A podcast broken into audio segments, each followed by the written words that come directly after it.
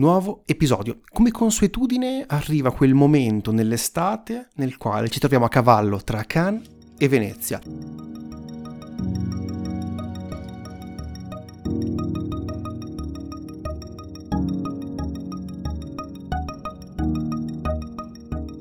Siccome siamo tendenzialmente ignoranti in, in termini di, di, di, festival, in particolare di Cannes, abbiamo chiamato quella che riteniamo forse essere quella più esperta tra le persone che possiamo conoscere e che accetterebbero il nostro invito al podcast. Quindi eh, diamo il bentornato a Federica, The Stories.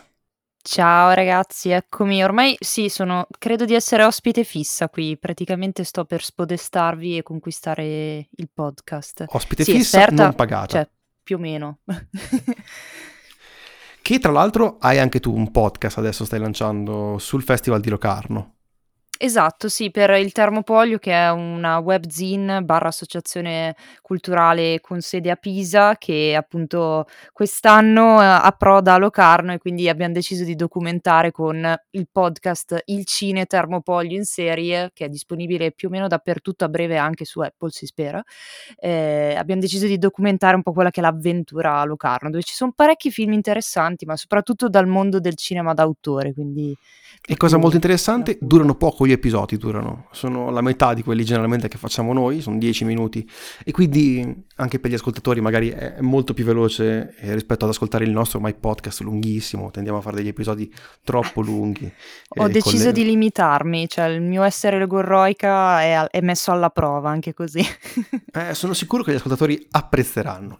Siamo qui per parlare di Cannes e Venezia. Due edizioni molto importanti e partiamo però da quella francese, quella che eh, si è appena conclusa. In particolare vorrei far notare la grande notizia di Cannes. Ci troviamo di fronte a un'edizione che deve racchiudere due anni interi di film, due anni interi di materiali, perché a differenza di Venezia l'anno scorso non abbiamo avuto questa edizione e tutto questo ritardo, questi, tutti questi film non presentati, devo essere onesto, secondo me si sono fatti abbastanza sentire sia sull'organizzazione e sia sui film in concorso. Sì, quoto, cioè c'è stata questa scelta di proporre un'edizione extra large, soprattutto dopo quelle che erano state le polemiche del 2020 con Cannes che continuava a rimandare, no? Il festival lo faremo comunque, Covid o non Covid, lo faremo d'estate e poi appunto si era arrivati alla decisione di annullarlo con la famosa decisione anche di rimandare tutti i film che erano stati selezionati per il concorso l'anno scorso a quest'anno, ad esempio il famoso The French Dispatch, il famoso caso Wes Anderson, ma ad esempio l'anno scorso c'era anche Another Round che poi fortunatamente è uscito in sala e non si è dovuto aspettare così tanto per vederlo.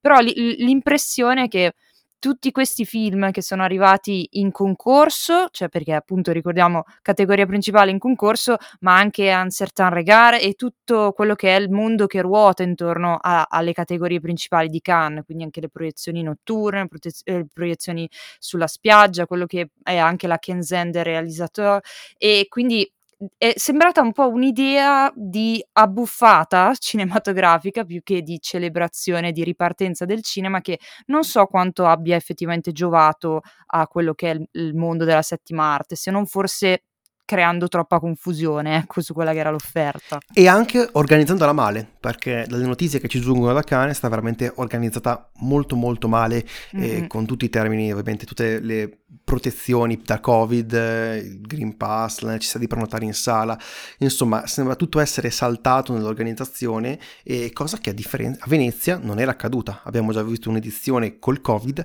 e quell'edizione sembrava essere passata in maniera molto più eh, liscia e tranquilla. Quindi sarebbe curioso sapere cosa sia, cosa sia successo. Sicuramente cercare di mettere tanti film per rimediare all'edizione precedente è, eh, potrebbe essere de- una delle chiavi chiavi di questo, di questo grave problema. È un'edizione, mm. se ci guardiamo, molto francofona. Eh, si parla molto di film prodotti in Francia, molto più di edizioni precedenti. Credo sia anche dovuto ovviamente al, ai problemi dovuti al Covid, nei quali abbiamo sempre di più eh, film e produzioni europee che potevano continuare a essere prodotte e film americani magari che stanno iniziando un pochino ad, ad accusare il colpo.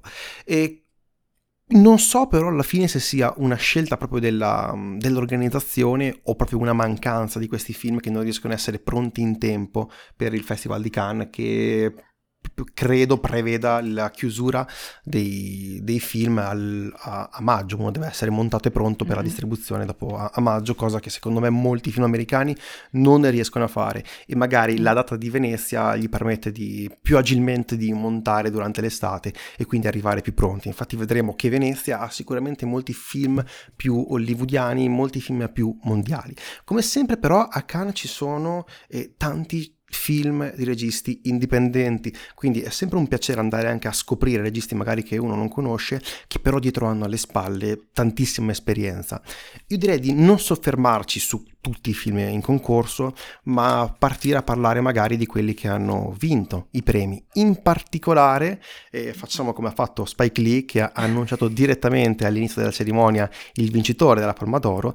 Partiamo a parlare di, di Titan, di Julia Ducournau. È terribile, non saprò mai dire i, i nomi correttamente, credo che oramai l'abbiate capito e per questo c'è Federica che sicuramente sa, no, sa il francese meglio di noi.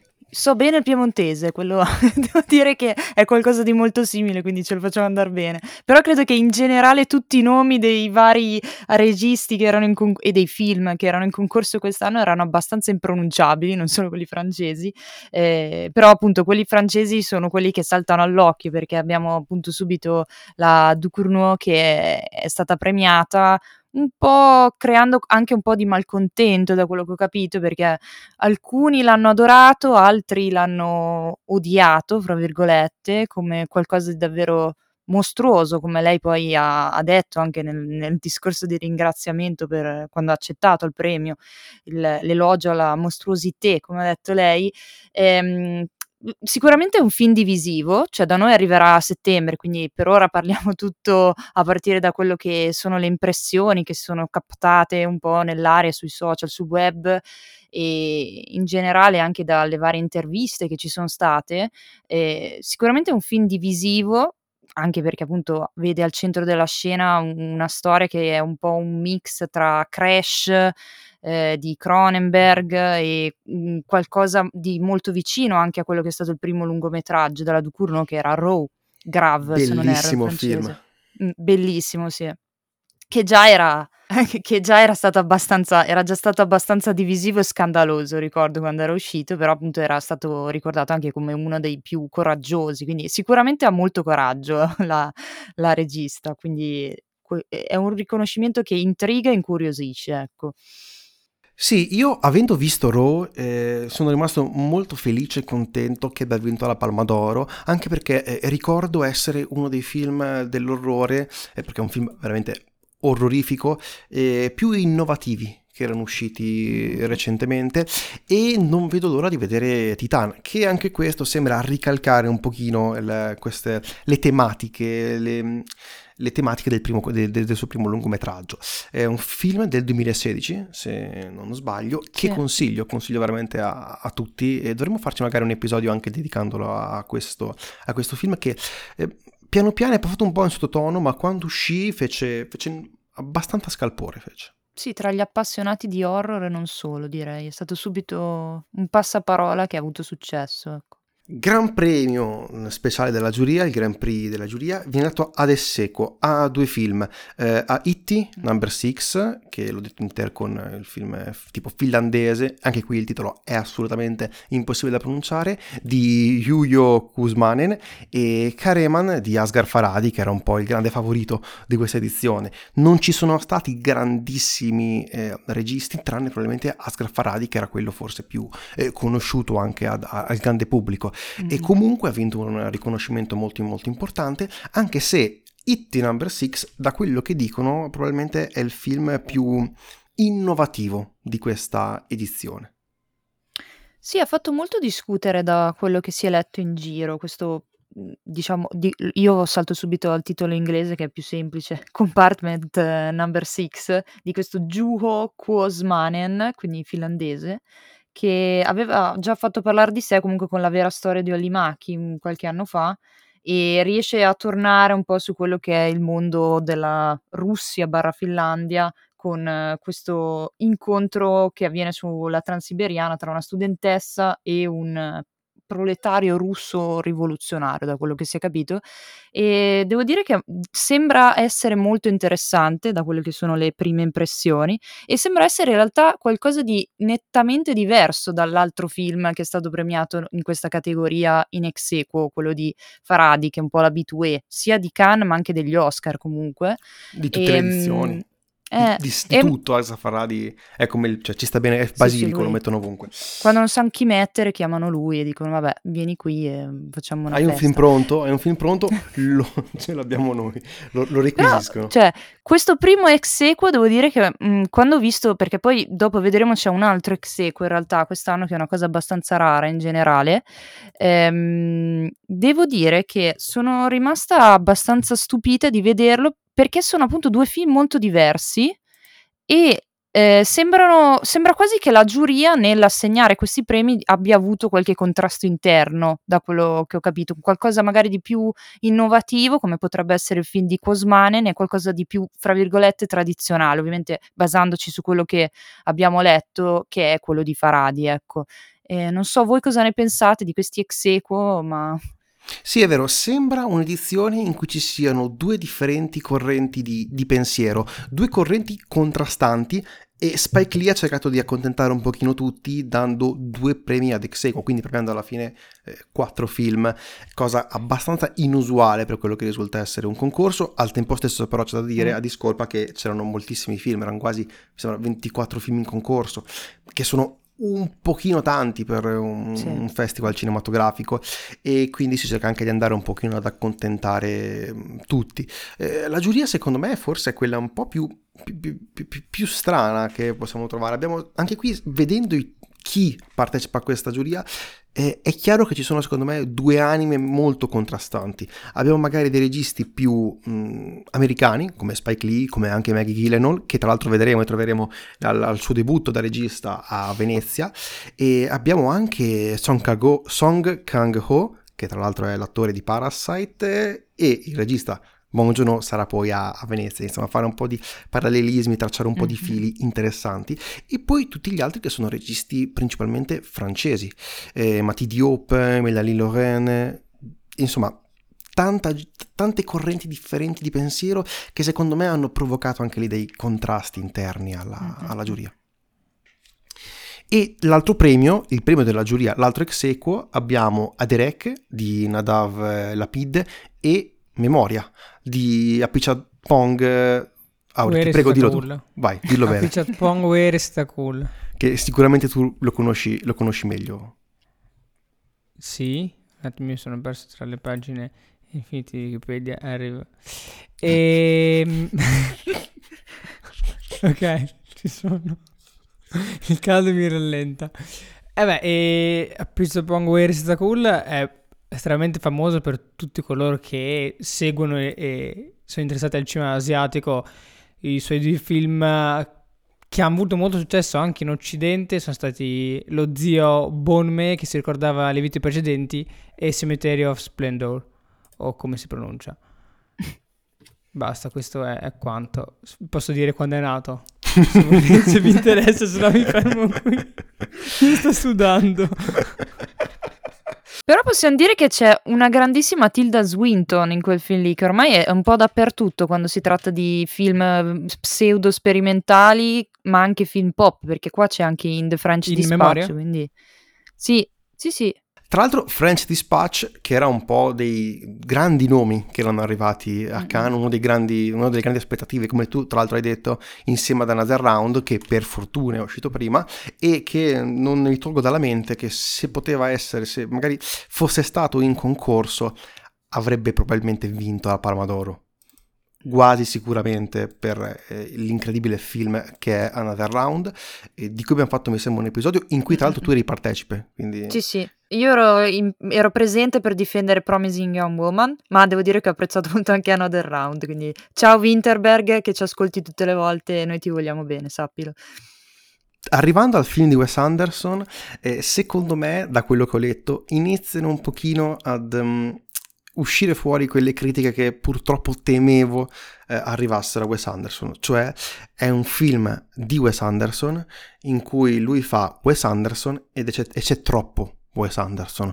Non è possibile che un regista si, si stia iniziando ad um, racchiudersi sempre di più su se stesso. Ok che è la tua visione, però ad un certo punto sarebbe bene secondo me andare anche un pochino a cambiarla. E quindi inizia a diventare proprio un film di Wes Anderson per i grandi fan di Wes Anderson. E lo ripeterò molte volte il suo nome perché inizio un pochino onestamente a, anche a, a, stancarmi. Guarderò il film, però eh, temo che non sia più quello del treno di Dagerling e stia piano piano eh, andando verso una completa pazzia simmetrica eh, dell'immagine che purtroppo potrebbe fargli male, potrebbe fargli male a, proprio a, a lui come regista. Io vorrei tantissimo che potesse esprimersi, ma ne abbiamo già parlato, anche in altre tipologie di film. Potesse andare a fare un film di genere perché lui sicuramente è molto bravo a girare e questa sua simmetria, questa sua pazzia, questa sua malattia, perché ormai è chiaramente malato, è un pazzo,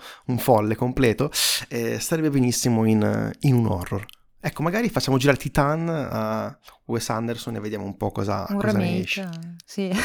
no, devo dire che sicuramente condivido parte delle tue osservazioni perché um, a me piace molto, mi piacciono molto alcuni film di Wes Anderson, ma eh, l'impressione che si concentri troppo su questa parte più estetica, diciamo, del, del, della produzione, cioè del film, che di tutto il resto. Quindi c'è sempre il rischio che ci sia un qualcosa puramente fine a se stesso, a questa simmetria completamente ossessiva che non vorrei dire, comunque ci sono anche altri registi recenti che hanno una sorta di, di ossessione un po' anche sulla scia di omaggi a un certo Kubrick sulla questione simmetrica, mm, penso ad esempio un Lantimos in, non so, The Killing of the Sacred Deer, cioè ci sono tanti registi che hanno questa ossessione, ma riescono a contestualizzarla in qualcosa di più ampio, cioè un discorso più mm, ragionato e complesso. L'impressione è che Wes Anderson mh, mm, si stia ripetendo appunto e l'altro mio grosso dubbio quando si tratta dei suoi film e soprattutto dell'ultimo film è che gestire un, un, un, numero così alto di attori sul set, ok, sicuramente in giorni separati, in occasioni separate, ma riuscire a gestire così tanti attori e di conseguenza così tanti personaggi all'interno della sua storia, eh, delle sue storie, sia qualcosa di sempre più complesso che sfugge facilmente anche al controllo e quindi l'impressione è che sia un po' sfuggito di mano l'aspetto di storytelling in favore di un'estetica folle da immagini che piacciono tanto su Instagram ma poco altro, ecco. E infatti un pochino Wes Anderson sta, si sta assopendo, cioè anche il suo nome sta iniziando a diventare eh, sempre meno parlato nel, nel, cinema mainstream, perché lui è riuscito ad arrivare con Grand Budapest Hotel veramente a, a, tutti. Adesso French Dispatch, grazie anche probabilmente al cast, avrà comunque una grandissima cassa di risonanza, però come hai detto, come hai detto tu, io temo tantissimo che lui abbia perso il controllo della storia, concentrandoci semplicemente sulla parte eh, puramente estetica cosa che un regista non dovrebbe mai fare. Ecco, magari lasciamo fare quel lavoro al, al DOP, concentriamoci magari anche su, su tutto il resto. Ah, adesso è ancora il mio turno per parlare. Va bene, ho cercato che si, che si dice incancrenire nel mentre. e, non lo so, dite sempre tutto voi. E, e, un po' a me dispiace per questa cosa perché a me piacciono e so che a me comunque piacerà molto The French Dispatch. Cioè, proprio a prescindere. Però, a prescindere. Sì, sì, sì, sono, sono quelle cose che sono sicuro che a, a, me, a me, piacerà, sono son, son certo di questa cosa. Troverò vari problemi, come dite voi, sarà molto sul piano estetico e poco magari sul piano della storia e i personaggi come magari potevano trovare in film precedenti suoi, quali i primi, e tipo i Tannenbaum. E però so che a me, a me, piacerà, cioè è difficile che a me non piaccia un film di Wes Anderson, questo, questo me ne rendo conto, quindi forse sono un po' quasi un fan e quindi quindi sono un po' di parte. Poi magari mi farà schifo, questo sarebbe interessante. Eh, sarà interessante vedere le reazioni, le reazioni a caldo di questo film quando, quando, uscirà e quando ne potremo parlare. Anche perché alla fine doveva uscire quasi un anno fa, cioè è stato rimandato a causa del Covid, doveva uscire a Cannes l'anno scorso e ha atteso, ha atteso un altro anno, quindi è uno dei film magari più attesi anche che devono uscire quest'anno, un anno abbastanza terribile per quanto riguarda le, le, uscite di grandi registi. Wes Anderson è uno di quelli e quindi lo aspettiamo, lo aspettiamo veramente tantissimo. Altri film interessanti, guardando quelli presenti in concorso, abbiamo un italiano, ovvero Tre piani di Nanni Morretti, che anche qui ha avuto delle delle opinioni contrastanti, eh, 12 minuti di applausi, eh, però al tempo stesso molte critiche anche, anche feroci. Eh, forse Nani Moretti col tempo ha iniziato un pochino a, a, perdere, a perdere la sua freschezza, a perdere quello che diciamo lo ha reso famoso tanti tanti anni fa. Ecco, forse anche lui è cambiato, non è più quello di Bianca, non è più quello di Palombella Rossa. Eh, inizia anche lui a sentire magari un po' il, il, peso, il peso, degli anni. Sa- sarà curioso, era da sei anni che non faceva un film, quindi le aspettative su tre piani ci sono sicuramente e speriamo esca il prima possibile, credo che dovrebbe uscire il 23 settembre. Mm-mm, sì, eh, fine in, settembre. Che sarà anche, tra l'altro, credo che tutto questo cambiamento anche nei confronti del cioè in, que- in, quella che è l'accoglienza nei confronti di, di, un film di Moretti sia dovuto anche al fatto che comunque è il primo film in cui lui non, non figura come sceneggiatore se non erro, cioè non sceneggiatore, in cui non è completamente responsabile del soggetto del film, cosa che invece accadeva in tutti gli altri film, quindi c'è un, anche un diverso approccio forse a, a, quello che è stata la narrazione. Sì, e, non è un soggetto originale. Eh, eh, esatto, ecco. E quindi appunto magari anche per quello. Però diciamo che fa sempre la quota Italia, c'è un po' d'Italia a questa Cannes, oltre a Bellocchio che invece ha ricevuto il premio per la carriera e ha presentato Marx può aspettare, quindi comunque d'Italia ce n'è sempre e andiamo orgogliosi anche in questo caso in cui non c'entra Laura Pausini, ecco. Vabbè, comunque Bellocchio è un peso massimo del, del cinema italiano e altre cose da poter dire su questa edizione di Cannes, eh, anche, anche difficile alla fine commentarla perché molti film non sono usciti subito dopo eh, l'uscita in sala a Cannes, il che è una cosa anche abbastanza alla fine, alla fine strana, perché come vedremo comunque per Venezia, generalmente i film che escono a Venezia si possono trovare direttamente in sala dopo una settimana o addirittura nel mentre escono a Venezia, che secondo me è sempre una strategia molto interessante da fare dal punto di vista distributivo, e mentre Cannes mantiene sempre di più questo, questo riservo. È più francocentrico perché appunto in realtà in Francia quasi tutti i film, del, perlomeno quelli del concorso, sono usciti, cioè Titan, Benedetta, eh, Annette, in realtà molti sono usciti in contemporanea, infatti mi ricordo una conferenza stampa di presentazione, era stato proprio detto noi tutti i film verranno presentati a Cannes e dal giorno successivo saranno disponibili nelle sale, anche in, cioè in generale comunque il sistema distributivo in Francia è abbastanza diverso da quello, da quello italiano, però in, di tutti questi nemmeno uno è uscito eh, in Italia praticamente, quindi eh, è, credo sia un forte segnale notare questa cosa, che sicuramente è dovuta al fatto che quest'anno Cannes figura è stato organizzato a luglio, quindi a, a, due mesi di distanza da quello che è il suo periodo solito di maggio, in cui magari in Italia le sale hanno ancora un certo rilievo, una certa attenzione, mentre appunto a luglio si sa che la stagione estiva dei cinema in Italia è quasi inesistente, quindi anche se negli ultimi anni si è, si è mosso qualcosa in questa direzione per favorire comunque l'afflusso in sale e tutto, eh, magari si è scelto anche un certo tipo di uh, strategia che favorisca l'arrivo di questi film più avanti, come ad esempio Titan che arriverà a settembre. Però è molto strano che Uh, ad esempio Tre piani di Moretti non sia uscito subito in Italia, cosa che invece era successa due anni fa, ad esempio con uh, Il traditore di Bellocchio. E lo stesso documentario di Bellocchio è uscito subito adesso, che era fuori concorso. Quindi è molto interessante vedere anche un po' questa strategia che è stata adottata da noi. Che poi tra l'altro i film questa, proprio quest'anno, forse quest'estate, è una delle poche estati in cui i film in Italia escono anche a luglio e ad agosto. Causa ovviamente pandemia, però iniziano ad esserci anche proprio i grandi blockbuster, mm. eh, tranne quei bastardi della, della, Disney che li trasmettono prima su Disney Plus. Ciao Disney anche in questo episodio, ciao. Beh, anche, anche, bisogna dire, anche quelli di HBO Max che vanno a trasmettere Suicide Squad eh, direttamente in streaming, che secondo me è una cavolata, una cavolata enorme, perché cosa vai a fare? Vai ad incentivare semplicemente la, la pirateria. Se un film è disponibile eh, su internet dal, dalla, dopo un'ora, è chiaro che sarà disponibile a piratarlo, scaricarlo illegalmente in altissima qualità, cosa che prima era molto più difficile da trovare. Invece questa cosa secondo me andrà addirittura a danneggiare le pellicole stesse, tant'è che Black Widow ha fatto un tonfo incredibile eh, dal punto di vista del, del botteghino che è da imputare sicuramente al Covid, ma credo molto di più imputabile a queste scelte distributive del tutto insensate, veramente uh, che non riesco a comprendere, tolgono un sacco di soldi a, al cinema per cercare di portare gente sulle piattaforme di distribuzione, ma al tempo stesso eh, andando a incentivare la pirateria, cosa per la quale le piattaforme di streaming erano nate per cercare di combattere la semplicità di trovare un film su una piattaforma di streaming era uno dei grandi motivi per il quale eh, venivano utilizzate, per il quale Netflix ha avuto così tanto successo. Molto curioso come stia cambiando il, cinema a causa di questi distributori americani che non hanno altro in mente al poffo dei soldi. Direi che possiamo passare a Venezia, così facciamo un po' un parallelismo veloce abbiamo qui la giuria internazionale presieduta da Bong Joon-ho.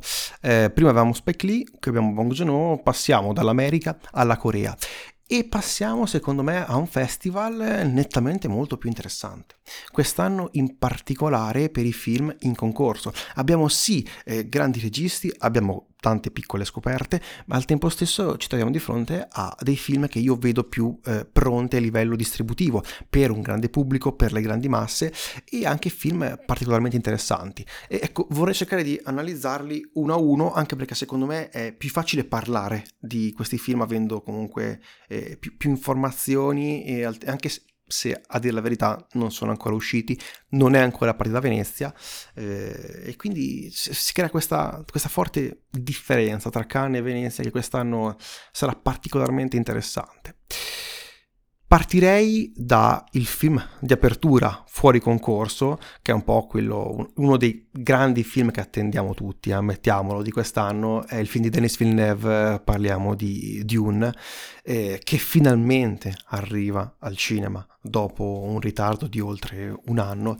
Ecco, ci sta e non vedo l'ora di vederlo in sala. Per fortuna che arriva anche a Venezia, per magari avere quella cassa di risonanza anche un po' più di critica un po' più eh, intellettuale che Denis Villeneuve merita, perché come detto è un grandissimo regista. Sì, è, è curioso Mhmm, è quasi simbolico vedere Dune come film di apertura a Venezia, proprio perché Dune è probabilmente st- mhmm, è stato, anzi, mhmm, quasi sicuramente il film più penalizzato da quella che è stata la pandemia, rimandato tantissime volte, attesissimo e forse si porta dietro anche un po' quell'alone di sfortune barra maledizioni legate a tutta la storia di adattamento di quello che è Dune al cinema. Pensiamo a- al film di Lynch, che Lynch ha rinnegato al film di Jodorowsky che non ha visto la luce se non attraverso un documentario di ricordi e, e interviste e, e quindi è, è, davvero interessante vedere come questo film diventi un po' una sorta di trampolino di lancio per qualcosa di nuovo in quello che è il cinema, in un nuovo periodo che mh, coincide o vuole coincidere intenzionalmente, forse nelle intenzioni di Barbera, con quello che è la prossima edizione di, di Venezia. Eh, portare un film del genere sicuramente ti dimostra anche il peso politico che sta assumendo sempre di più nel corso degli anni Venezia. Già lo si era capito quando è riuscito ad avere Joker in concorso, che quello era sicuramente una grande dimostrazione eh, proprio a livello muscolare di avere eh, un, degli ottimi rapporti con l'industria americana che poi alla fine è l'industria che porta avanti il, il, il discorso economico del cinema. Non, non, nascondiamoci se non fosse per Hollywood eh, sarebbe difficile mandare avanti il cinema semplicemente con il cinema d'autore che possiamo trovare magari in Europa e il cinema autoriale asiatico e che ok sono ottimi film molto spesso molto migliori dei film di Hollywood, ma al tempo stesso sono quelli che non permettono la sopravvivenza delle sale cinematografiche. Un altro film sempre americano, ma di un regista inglese, è Last Night in Soho di Edgar Wright. Eh, credo che io e Aurelio ne stiamo parlando da un anno, da quando abbiamo visto il trailer, anche durante il podcast, ne abbiamo sempre accennato come uno dei grandi film che attendiamo. Ecco, Edgar Wright, secondo me, è un esempio di un regista che eh, sa di essere bravo perché tecnicamente è mostruoso e cerca di andare ad esplorare il più possibile diversi generi. A differenza di un altro regista che abbiamo parlato, a differenza di Wes Anderson, che secondo me si sta un po', come detto, racchiudendo in se stesso, Edgar Wright cerca di esplorare, esplorare vari film. Questo è il suo secondo film, potremmo dire, completamente americano. E una grande produzione ed è un film dell'orrore.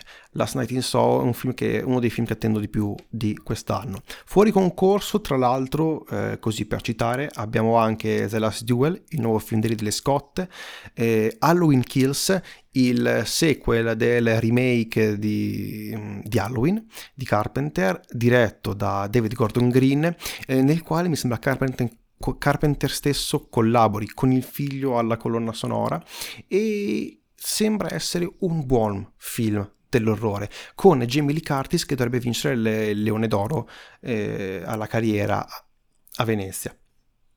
Passiamo direttamente ai film in eh, concorso, che secondo me qui inizia a diventare veramente interessante, a partire dal nuovo film di Pedro Almodovar, Madres Paralelas, che arriva a Venezia. Me lo sarei aspettato per eh, i rapporti che ha con il Festival di Cannes, invece eh, in Francia. Invece qui riesce ad arrivare probabilmente anche proprio a livello di tempistiche per il montaggio e riesce ad arrivare a Venezia. Un grandissimo colpo.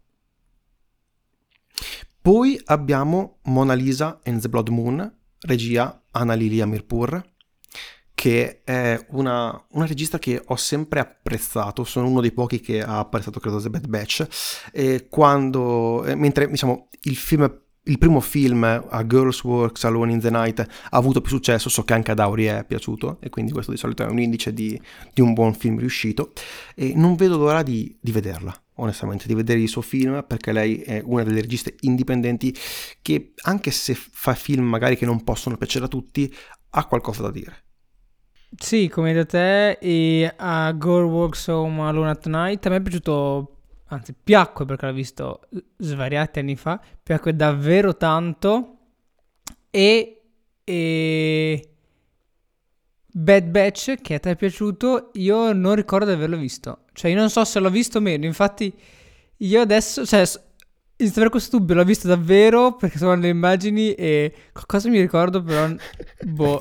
Quindi non è, è un questo. buon feedback questo. E quindi o, o, o l'ha visto e l'ha completamente cancellato la memoria oppure non l'ha visto. Credo sia la prima.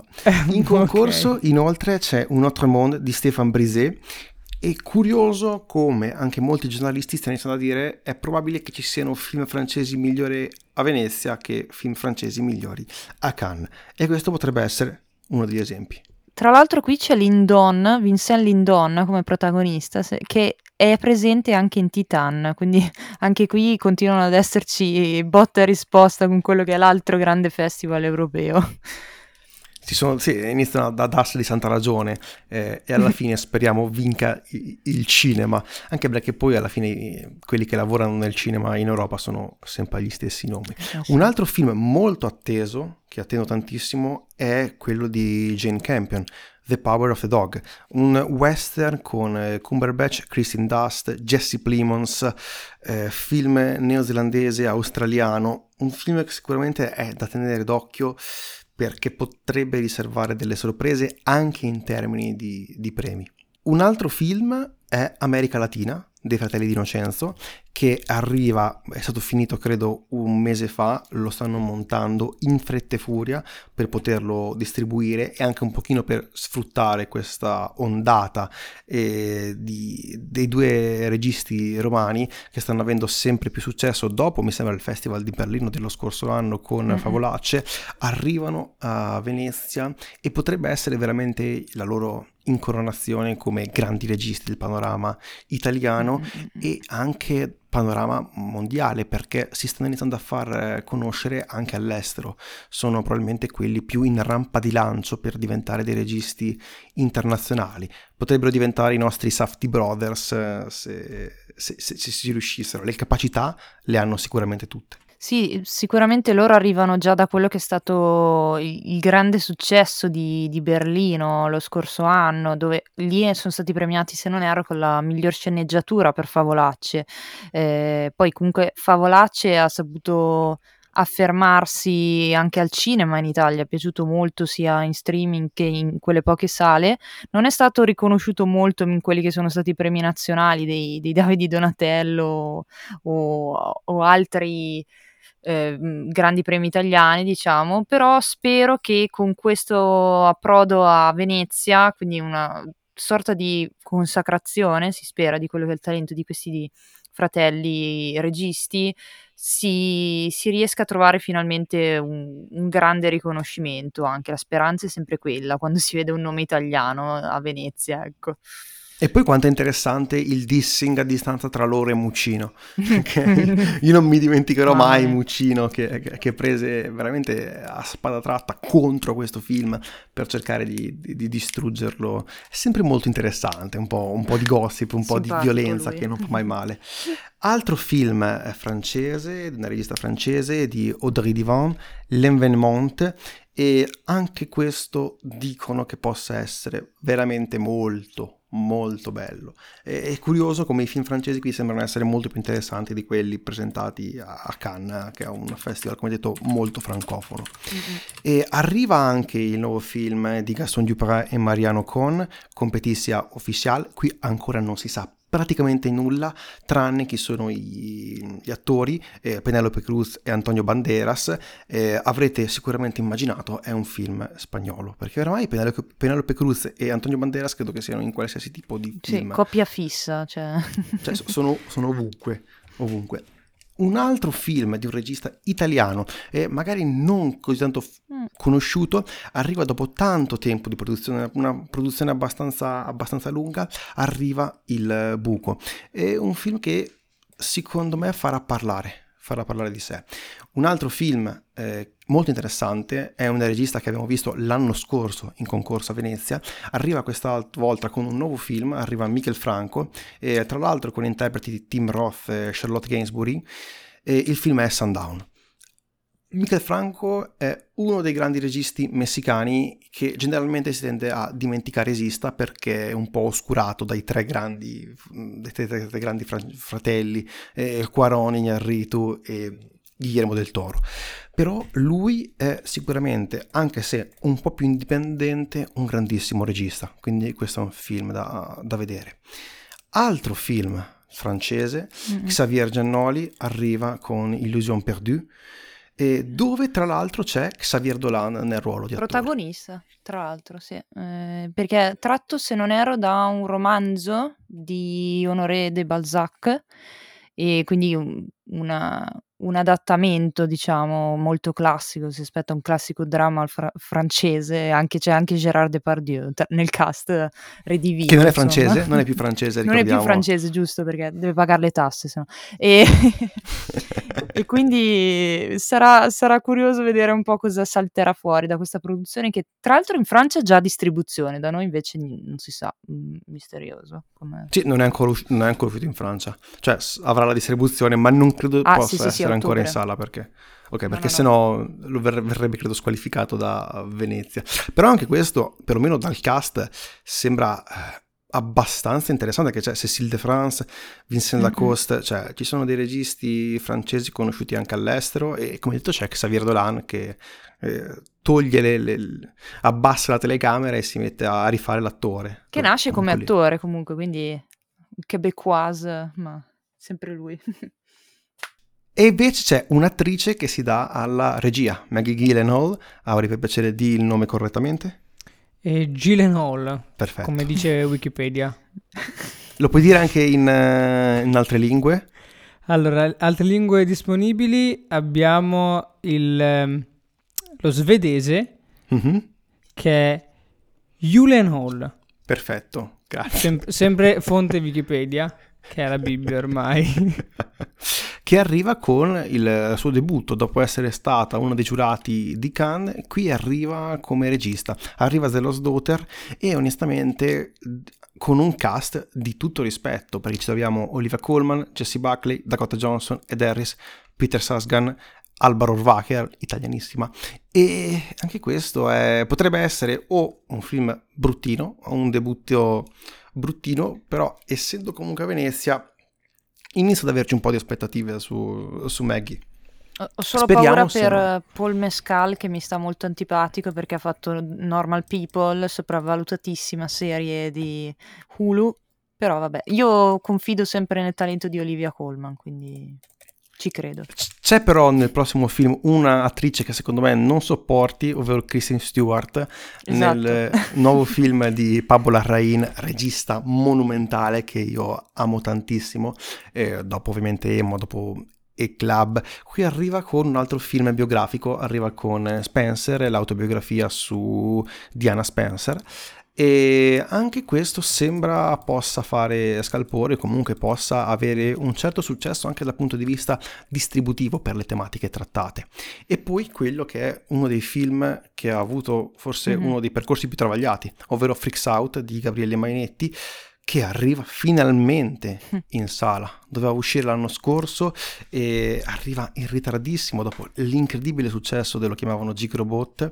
Arriva tra l'altro con Pietro Castellito che nel frattempo ha debuttato come regista eh ed ha iniziato a farsi conoscere più come regista che come attore e qui si ritrova ad essere un, un attore. Un film che ho sempre aspettato tantissimo e non vedo l'ora di vedere in sala altro film italiano diretto da Mario Martone, Qui rido io, con Tony Servillo. Attenzione, c'è Tony Servillo un po' ovunque, tra film in concorso, film fuori concorso, serie televisive presentate. Ecco, potrebbe essere il festival di Tony Servillo. Tony Servillo da qualsiasi parte, è come se piovesse.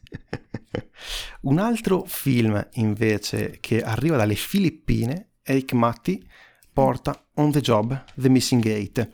E questi sono i film delle Filippine, è sempre difficile, sono sempre difficili da andare a, a conoscere perché sono un mondo veramente distante. E al massimo io conosco Love Diaz, che è un po' il, il grande mostro del cinema filippino, eh, però è complesso. Quindi mi rivolgo un po' anche ad Auri. Hai delle notizie su Io di Eric Matti no. L'unica notizia che mi è arrivata, mi ha mandato un messaggio mio cugino, è molto attendibile, ha detto che in questo film c'è anche... C'è anche in questo film Tony Servillo. Ma ha detto questo, io mi fido. magari, magari, sarà qui, sarà lui uno dei protagonisti eh, segreti.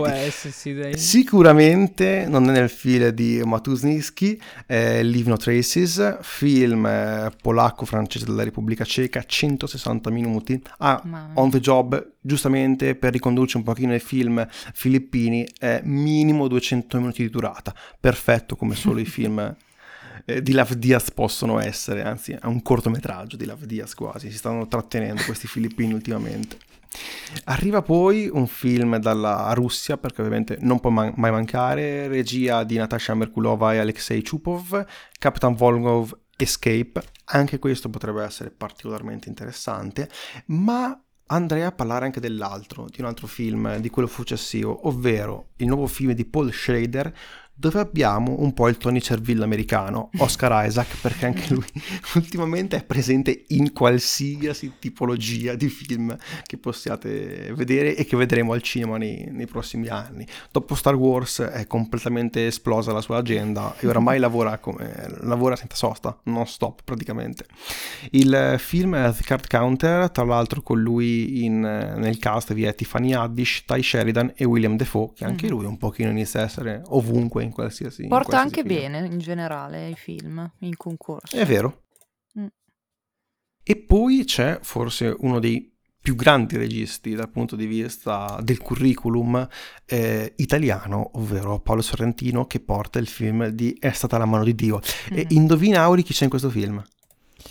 Allora, eh, io direi, ho un dubbio, c'è Oscar Isaac o Tony Servillo? Non sono sicuro.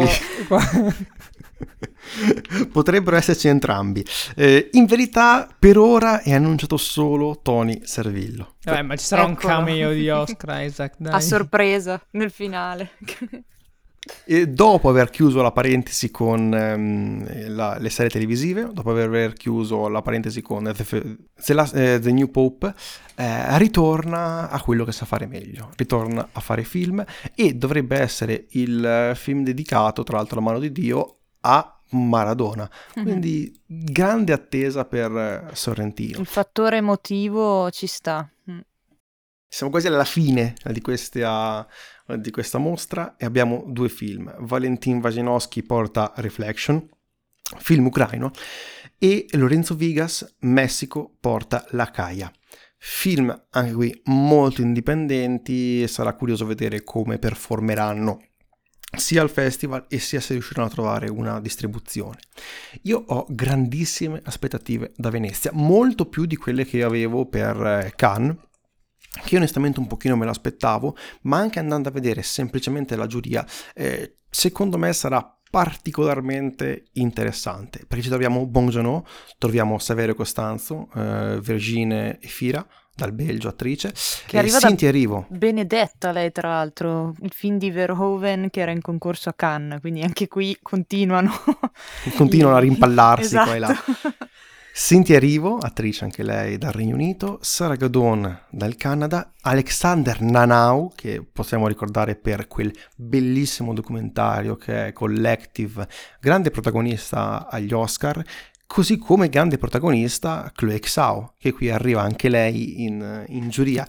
E insomma, si ritrovano ad avere i due premi Oscar come miglior regia e miglior film negli ultimi due anni a Venezia. Quindi un cast abbastanza internazionale e anche pluridecorato eh, che sicuramente aumenterà un sacco le, le, mie aspettative per questo concorso.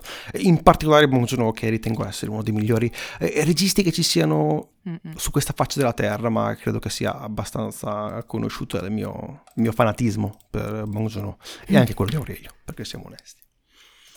Beh, direi che possiamo chiudere qui. Eh, avete quali sono le vostre aspettative per Venezia? Beh, io mi aspetto grandi cose soprattutto dai registi italiani, che mi sembrano mi sembra che arrivino comunque con delle ottime carte a quella che è la la partita di di Venezia. E soprattutto la questione Freaks Out, che comunque è un film che è stato rimandato anche anche quello parecchie volte, è un film molto particolare, che potrebbe essere un po' una mina vagante, anche pensando a quello che è Bong Joon-ho come, ehm, presidente di giuria, quindi un cinema molto parti- una visione di cinema molto particolare, poi per carità anche gli altri giurati ovviamente devono dire la loro, però, la loro, però appunto eh, c'è un po' questa, questa strana commistione di generi che culmina in quella che è la, pre- la presidenza di giuria di, di, del coreano. Eh, sicuramente ci sarà più tempo per informarsi, fra virgolette, ma soprattutto per affezionarsi anche a dei titoli eh, qui a Venezia ed è stato quello che è la grossa differenza, cioè è la grossa differenza con Cannes di quest'anno, come abbiamo detto, la era veramente sovraffollato, cioè non si è capito quali fossero i titoli più importanti neanche al momento della presentazione, non, non c'erano dei veri frontrunner, era una sorta di accozzaglia di grandi nomi messi assieme, mentre qui si delineano um, personalità molto precise, cioè si ha un'idea comunque di quali sono le storie che ci sono dietro a questi film, non solo in termini di sceneggiatura, soggetto, ma proprio anche di produzione, cosa è accaduto prima che il film arrivasse fino a Venezia. Eh, c'è proprio una maggiore attenzione al singolo film e quindi penso che in generale ci saranno sicuramente tantissime cose di cui discutere eh, leggendo le impressioni da Venezia e leggendo poi quelle che saranno eh, le uscite quando si, finalmente si potranno vedere in sala. Però ho come questo presentimento che i nostri, i nostri carissimi compatrioti potranno, potranno tenere alto l'onore del nostro cinema. Invece, invece la mia impressione su questo festival di Venezia più che su questo, su dove sta andando il Festival di Venezia, è che, come abbiamo visto dalle scorse edizioni, sta spostando molto sulla parte più mainstream. Per me questa cosa l'ho detta tipo miliardi di volte, quindi anche basta. E io comunque continuo a sostenere che è un po' è un peccato perché sia in concorso sia anche diversi quelli fuori in concorso sono comunque film, film attesi da tutti, quindi molto mainstream che diciamo secondo me non dovrebbero avere così tanta rilevanza nei festival. Poi ognuno ha la sua opinione, tanto per collocare tra virgolette politicamente il Festival di Venezia all'interno tipo di una scacchiera, se più, DJ, se più d'autore, più mainstream e quant'altro. Comunque continuo a sostenere che la parte di Orizzonti sembra quella più interessante, soprattutto perché non si hanno notizie dei film che ci sono, quindi secondo me se io to- se tornerò mai a Venezia di certo sar- saranno questi quelli che io andrò a puntare maggiormente. Ecco, però voglio aprire una piccola parentesi. Eh, perché secondo me fanno bene a puntare comunque al cinema più, eh, fra virgolette, mainstream, anche se parliamo comunque veramente di pochissimi film che possono fare eh, incassi incredibili perché secondo me riescono ad attirare un sacco eh, giornalisti e critica da tutto il mondo. Più giornalisti hai, più copertura mediatica puoi riuscire ad avere anche, come detto, per i film di Orizzonti, perché una volta che un giornalista è lì può andare a vedere, può andare a scoprire, insomma, andare ad accendere le luci su questo festival a un pubblico più ampio, secondo me può far bene non solo al Festival di Venezia, ma al cinema in generale generale ed è quello che dovrebbe fare secondo me un festival. Ovvio che deve esserci un bilanciamento quindi non possono esserci solamente film mainstream perché in quel caso saremo semplicemente agli Oscar e si rischierebbe veramente che vince non più il migliore ma vince chi ha più pubblicità chi ha più potere di marketing. Al tempo stesso però mantenere secondo me anche un, un'anima più indipendente per dare la possibilità a tutti i registi di avere un palcoscenico. Poi più luci ci sono su questo palcoscenico, meglio è anche per il, piccolo regista che può permettersi quindi di mostrare il suo film a una platea più ampia. E questo è secondo me un, un grande vantaggio. Ed è poi eh, secondo me il, il, merito che ha avuto Barbera in questi, in questi anni, poter portare eh, Venezia come eh, un appuntamento fisso del cinema, del cinema, mondiale al pari livello di Cannes. Non puoi andare a competere su Cannes per quanto riguarda magari la selezione di cinema un po' più indipendente, un po' più eh, sconosciuto ad un grande pubblico e quindi ti distacchi, inizi anche ad aprirti al cinema in streaming, inizi ad aprirti alle grandi produzioni, cosa che Cannes si è sempre rifiutata di fare e quindi cerchi di differenziarsi e differenziandosi secondo me Venezia è riuscito ad assumere sempre di più importanza negli anni e spero che questa edizione ne sarà una conferma. Ah, e dimenticavo, c'è forse il film più importante dell'anno, il debutto di Simona Ventura con Le sette giornate di Bergamo, un documentario da lei diretto. Ah, aiuto, paurissima. Cioè... io, io una nella stanza in cui sono adesso ci saranno almeno 40 gradi, sto sudando quello che ho bevuto quando avevo 13 anni e in questo momento sento molto freddo. I brividi.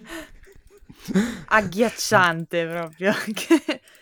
Direi che con questa sensazione possiamo chiudere qui l'episodio. Brevi disclaimer finali ci potete trovare su Instagram Effetto Vertigo Podcast, potete trovarci, potete scriverci se volete su Gmail Effetto Vertigo Podcast.gmail.com ci trovate su qualsiasi piattaforma. Ringraziamo Federica che ormai è un'ospite fissa non pagata, ci deve sottolinearlo. È volontariato, è volontariato questo. è molto importante perché non vorremmo mai che arrivi la fattura, la fattura a casa. Per la gloria. Sarebbe, eh, sarebbe un, po', un po' scomodo andare a dirti che non ci sono soldi. Grazie mille per aver partecipato e grazie a voi per averci ascoltato.